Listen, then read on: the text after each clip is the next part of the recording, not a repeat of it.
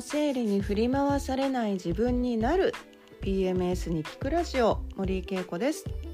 皆さんこんにちは。いかがお過ごしでしょうか、えー、新緑の季節ですごく気持ちのいい季節になりましたね。あの私なんか結構自律神経のバランスが季節によって、えー、とても影響される方なのでこういったすごく気持ちいい季節はね本当に貴重なのであのこの時期に体を動かしたりとか結構あの活動的にしています。皆さんいかがですか？さて、えーと、まずねちょっとあのー今月の目標というところで私はあの1分間瞑想をするということでねあの目標設定しましたがなんとあの目標設定をした次の日にもうすでに1回忘れてしまいましたので もちろんここから毎日やっていきますがまた来月もあの繰り越しということがもうすでに決定してしまいました。あのまあ、こんな感じでめちゃくちゃ緩くやっているのですが、あのそれでもやっぱりね目標設定をするということは大事だなと痛感しておりますので。皆さんもね、あのー、目標設定今月、えー、継続されている方はぜひ頑張ってくださいはい私もあの引き続き頑張りますそして来月の目標ももう決まっていますのでさらに次の月もね頑張りますので、えー、ね、少しでもねこう目標を達成して、え成功体験を重ねていきましょう。はい、えー、今日のお話ですね。えっ、ー、と今日はですね、ちょっと PMS の中のあのまああのこのラジオではね、結構感情的な症状ですね PMS や PMDD の感情的な症状をどうしましょう、えー、こういうのがあの効果的ですよみたいなお話をしてきているんですが今日はちょっと PMS の中でも肉体的な症状のところをお話ししようかなと思っているんですね。で、えー、PMS、PMDD、まあ、PMDD っていうのはまあ特に精神症状に特化したあの生理前のね精神症状に特化したもう精神疾患ということで、まあ、病気ではあるんですけれどももちろん、まあ、PMS の時に発症してくる、まあ、発生してくるね。肉体症状っていうのも一緒にこう持ち合わせている場合っていうのが多いので、まあ、その辺り参考にしていただけるといいかなと思うんですけども、あのー、まあ、生理のあるもう約90%の女性にもう生理前から生理中にかけてさまざまなねこう不快症状が起きます。でこれが、まあ、いわゆる PMS 月経前症候群と言われてるんですけども、まあ、それはあの大体排卵ですね。生理が始まった日から、えー、遡って大体2週間前ぐらいそれが排卵の時期ですね。ですので、まあ、その排卵から生理が始まって、まあ、23日ぐらいですね、まあ、生理が一番量が多い時2日目3日目ぐらいまでに起きるさまざまな不快症状のことを PMS と言います。でこれがねやっぱりあの女性の90%、まあ、生理のある女性の90%に起こるっていうことなんですが。その怒り方って本当に様々なんですよね。まあ、あの人によって全然こう違いますよね。あの肉体症状の方が強くて精神症状はあんまりないですっていう人もいれば精神症状の方が強くてもう生理痛とかそんなにないんですけどみたいな場合があったりとかだからまあ生理のある女性でも本当に様々なこう症状の出方なので。まあ、正直ちょっと共感しにくい部分っていうのも出てきちゃったりするんですよね。ですので、あの自分が感じているその PMS の症状がスタンダードだと、あのまあ、思ってはいけないというかね、あの自分とは違う症状の人もいるんだなっていうところを理解していくってすごく大事なんじゃないかと思うんですよね。あのじゃないとねねこれがね同じ女でも分かんないっていうところになってくるわけなんですよ。あの女の敵は実は女だったみたいなところになっちゃうので、あの、まあ、生理痛って言っても本当に人それぞれさまざまな痛み方があったりとか生理前の症状、あのね、あの精神症状とか肉体症状さまざまに出る人がいるでまあね当たり前これがあって当たり前この痛さが当たり前とかっていうのはないっていうことをね理解していくといいかなと思います。でまあ今日そのね肉体症状の中でもあのまあもちろん生理痛とかっていうのもあのあると思いますし生理痛についてはあのまあラジオでちょっとどんなねあの生理痛の原因があるかっていうところもお話はしていると思うんですが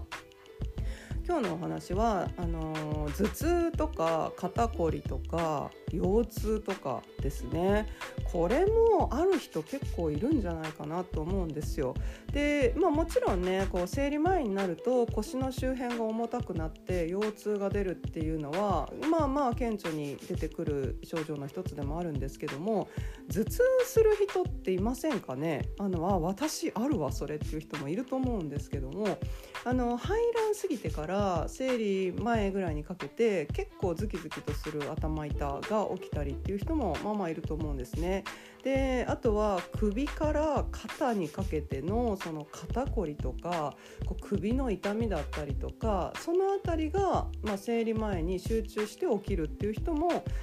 よく聞きます。で実際私もこれね結構出やすいんですね。でまああのデスクワークとかしてる人っていうのはねよりそれが顕著に生理前に出やすいっていう場合もねあのもちろんあるんですけどもこれなんでやというとこなんですよね。でまあ一つはやっぱりあの生理前になってくるとあのまあ子宮の中に内膜というねあの経血として外に流れ出る内膜というものがもうあの何て言うんでしょう一番何て言うんですかねその量が多い状態って言いますか、まあ、一番完成した状態で子宮の中にあるので、まあ、そのやっぱり子宮という臓器の中に経血が溜まっている重みっていうのも当然あのありますしあとはそれを動かして外に出そうとする力が、まあ、骨盤内に働いてくるので、えーと、水分だったり血液だったりっていうのが、まあ、お腹の中に大渋滞し始める時期なので、まあ、腰周辺お腹周辺が重いとかね痛いとかっていうのは出てきたりっていうのもあります。でですので、まああのまあ、血流がね滞ってしまっている、まあ、簡単に言えば血流がお腹の周辺で滞ってしまっているっていうところから、まあ、お腹だったり腰あたりの重みが出るっていうのもあるんですけども、あのー、実はね、えー、生理直前ですね。あのあもう23日で生理始まるなって思う頃から、えー、生理が始まって生理の血液が最大でねこう、えー、量が多い2日目3日目ぐらいですね。ですので生理を挟んでだいたい23日前から23日後っていう、まあ、45日間ぐらいの間っていうのは実はね骨盤が最大限に動いてるんですね。開いてるんです。そうなんです。あの骨が動いてるんですよ。骨格が。実は。でこれはねあの、まあ、人間の体の神秘といいますか女性の体の神秘の一つでもあるんですけれどもあの生理の血液をスムーズに、えー、外に排出するために骨盤を動かして外に出やすくするという、まあ、一つの、まあ、出産のような状況になっているんですねでもちろん出産の時っていうのはその骨盤の開きっていうのはもう最大限ですね生理の時とは比べ物にならないぐらい開くんですけれども、まあ、それと同じような、まあ、骨の動きっていうのが生理の時にも起きているというところなんです。ですのでこの骨盤が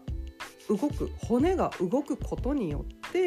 えー、筋肉を圧迫したりとか、まあ、そういったことが起きて腰痛が起きてくるということなんですね。でこの骨の動きなんですけれどもこれ何が原因で骨動いてんだろうってことなんですがこれはね実はあの女性ホルモンが関わっています。はいあの女性ホルモンのうちの、まあ、特にプロゲステロンというホルモンがすごく大きなここ役割を果たしてきてるんですね。であのプロゲステロンっていうのは排卵してからぐっとこう分泌が高まってくるホルモンで、まあ、そのプロゲステロンというホルモンが分泌され始めるとあの全身の筋肉の人体とか筋肉とかがこう緩む作用弛緩作用っていうのがあるんですね。でそのプロゲステロンが分泌され始めるのがその排卵の時期からなので実はその骨の緩みっていうのは排卵してからぐらいからもうすでに始まってるんですね。でまああのーそうですねその生理前直前にかけてだんだんだんだんその作用が強くなっていって、まあ、さっきお話しした生理直前から生理開始にかけてが最大限に骨盤を開く作用が高まるということなんですね。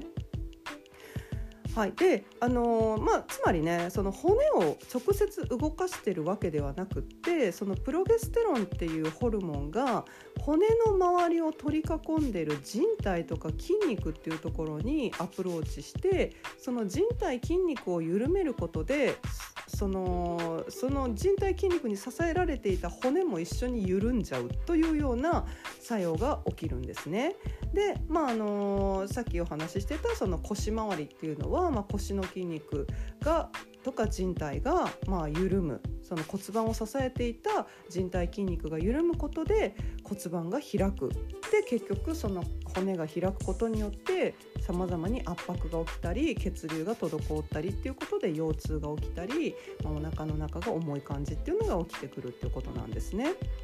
であのまあ実はねこのプロゲステロンっていうホルモンだけが作用しているわけではなくて、まあ、同じようにエストロゲンっていう女性ホルモンも同じく筋肉を緩める作用があったりリラキシンっていうねあの別のホルモンもその人体筋肉を緩める作用があるということで生理前にかけてそういうホルモンの働きが出てくるということです。まあ、中でもプロゲステロンの働きが一番強いということでね代表的なものでお話ししています。でこれねあの今腰痛とかあのお腹の重みみたいなことがこのプロゲステロンとかのホルモンの作用で、えー、人体筋肉が緩んでえそれを支えそこに支えられていた骨が緩んででそれで起きているよというお話をしましたがこのプロゲステロンまあ他のねそのエストロゲンリラキシンというホルモンはあの、血液中に流れているホルモンなので実は全身にこの作用っていうのが起きているんですよ。であのー、まあその中でも特に骨盤ですよね子宮周辺の組織っていうのはこのホルモンの影響を受けやすい場所なのでより強くその症状が出るんですけれども実はねこのホルモンっていうのは全身の他の筋肉とか人体にも同じように緩めるという作用が出てくるのでそれによって肩甲骨だったり首の骨だったり全身の骨ですね肋骨だったりっていうものも筋肉人体が緩むことでそこに支えられている骨も緩んでさまざまな、ま、症状となって出てくるんですねだからそこで、まあ、肩こりが起きたり首がこうこわばった状態が起きたりっていうことも出てきうるということなんです。でそれだけでは実はなくてですね私たちの頭蓋骨結合というまあ頭蓋骨ですよね。で頭蓋骨っていうのは私たちはもう大人になったら頭の頭蓋骨ってまあ骸骨ですよね。骸骨のあの円みたいに頭の骨1個丸いのがゴツッとついてる感じに見えますがあの、まあ、生まれる時にあのパズルのピースみたいなものがバラバラになっていてそれが成長するにつれてピチッピチッピチッと、えー、パズルがちゃんとピースが挟まってでそれがカチッと固まるというようなあの、赤ちゃんの時から大人になるにつれて頭蓋骨っていうのが、あの、完成されていくんですけどもその時にパズルのまだピースだった、あのつながっている部分、まあ、頭蓋骨結合っていうところがあるんですけどこれがね実はね緩むんですよね、あの、この女性ホルモンの作用を受けて。ですので、まあ、簡単に言うとその排卵してから生理がまああの一番最大にねこう出血量が多い時期のこの2週間ぐらいっていうのは実は頭蓋骨も動いているんです。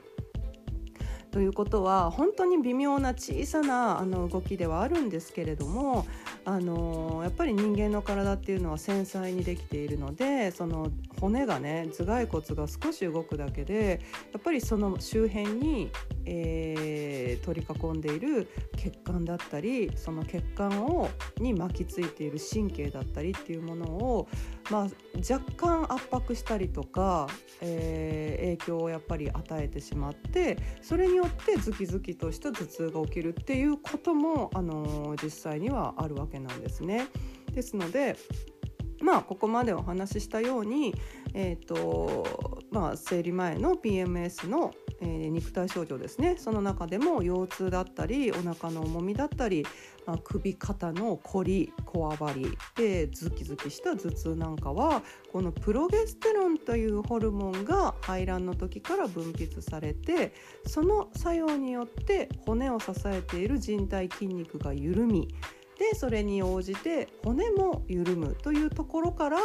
まあ、血液の滞りだったりとか筋肉の圧迫だったりとか神経を触るというようなねこうそういった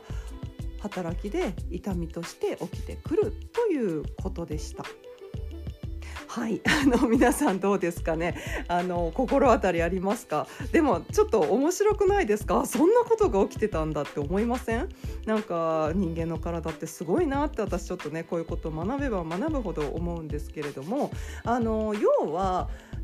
あの自然と起きることなんですよね。あの女性ホルモンがその人間の体としての女性の体としての自然な働きをするために分泌されているものなので起きうることなんですよねただそれによってやっぱお腹痛い腰痛い肩痛い頭痛がするっていうのは辛いのでそこをやっぱり緩和していくあのそこも、えー、軽くしていく方法っていうのが必要かなとは思うんです。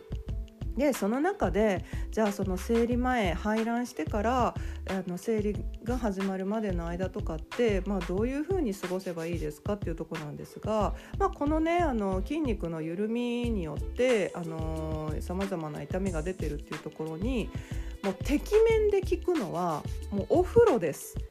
お風呂に使ってくださいぜひもう腰を温めてお腹を温めてで全身を温めてえー、血流を良くして、えー、そうですね、あのー、温めてというところが一番の解決になるはずです。であの半身浴とかってよく言いますよね。腰から下、まあ、胸から下ぐらいをつけて肩を出すっていう方法。でこれが心臓に負担をかけなくていいっていうこともあの言われてましたがこれあんまり関係ないっていうことが最近分かってきたみたいなのであのあんまり長くは浸かる必要ないですけどもあの肩までしっかりと浸かるっていうことがあの全身の血行にはとても良いということが分かってきていますのでね。あの生理前特にねこのように筋肉の緊張とかこわばりとか、あのー、そういったところで血流障害というのが起きやすいところなのでぜひあの体を温めてほしいなと思います。でその時におすすめなのがエプソムソルトというものです。はい、これあのカウンセリングの時とかもおすすめしてるんですがエプソムソルトって、まあ、ソルトっていう名前はついてますけれども実は、えーと、塩ではなくって、えマグネシウムというミネラルの粉なんですね。でこれあのエプソムソルトでネット検索するともうすぐパパッと出てきます。であの塩みたいな見た目で何、えー、て言うんですかね、えー、見た目なんですけれどもまあ全然塩辛くもないし匂いもしないし味もしないというような、まあ、無味無臭のマグネシウムの塊なんですけどもこれをねあのお湯の中にお風呂のお湯の中に入れるとえーと、実はね経皮吸収といって皮膚からそのマグネシウムがね成分が吸収されていくんですね。で血管の中に入って血流の中に入ったマグネシウムっていうのはあの血流を加速して全身の血流をすごくこう高めてくれるという作用があるので、まあ、疲れが取れやすかったりとかあの疲労物質もね一緒に外に排出してくれるという作用があるので、まあ、疲れが取れやすいだったり痛みが取れやすい。であの首肩のこりとかお腹周りとかっていうところでの、まあ、全身の筋肉とかの、あの血管に作用するのでとてもまああの何、て言うんですかね。体が軽くなるというか痛みが楽になるっていうところもありますので是非ねそういうエプソムソルトとかも活用しながらお風呂の時間を生理前はもう是非是非楽しんでもらいたいなと思います。であとは、えっと、生理中お風呂に入らない方がいいのかみたいなことをね結構あの質問としてもありますしあの、まあ、昔の考え方ねだと生理って不浄なものなので、まあ、お風呂には入っていけないとかねあの家族と特に住んでいる場合は、まあ、お風呂は入入らないじゃないけど最後に入るとかねあのそういったあの配慮もあったかと思うんですけどももちろんあの順番はねあのご自身で家族と考えていただければいいですけども生理中もあのお風呂には入っていただきたいなと思います。で基本的にあのお湯の中に使っている時に経血って基本的には流れ出ないあの構造になっているはずなんですね。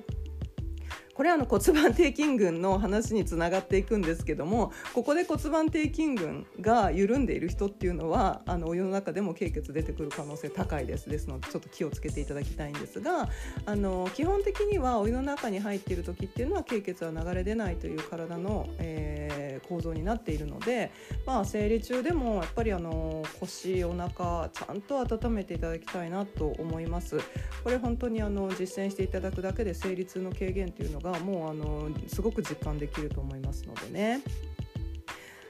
はい、であとねやっぱりねシャンプーとかして頭にあの温かいお湯を流して、まあ、指でマッサージするような感じでシャンプーするだけでもこれでも頭痛やっぱりしっかり取れますのでね、あのー、生理前お風呂入りたくないっていう気持ちもすごくよく分かりますし生理中お風呂なんかもう嫌だなシャワーで済ませたいなっていう気持ちもすごくよく分かるんですけれども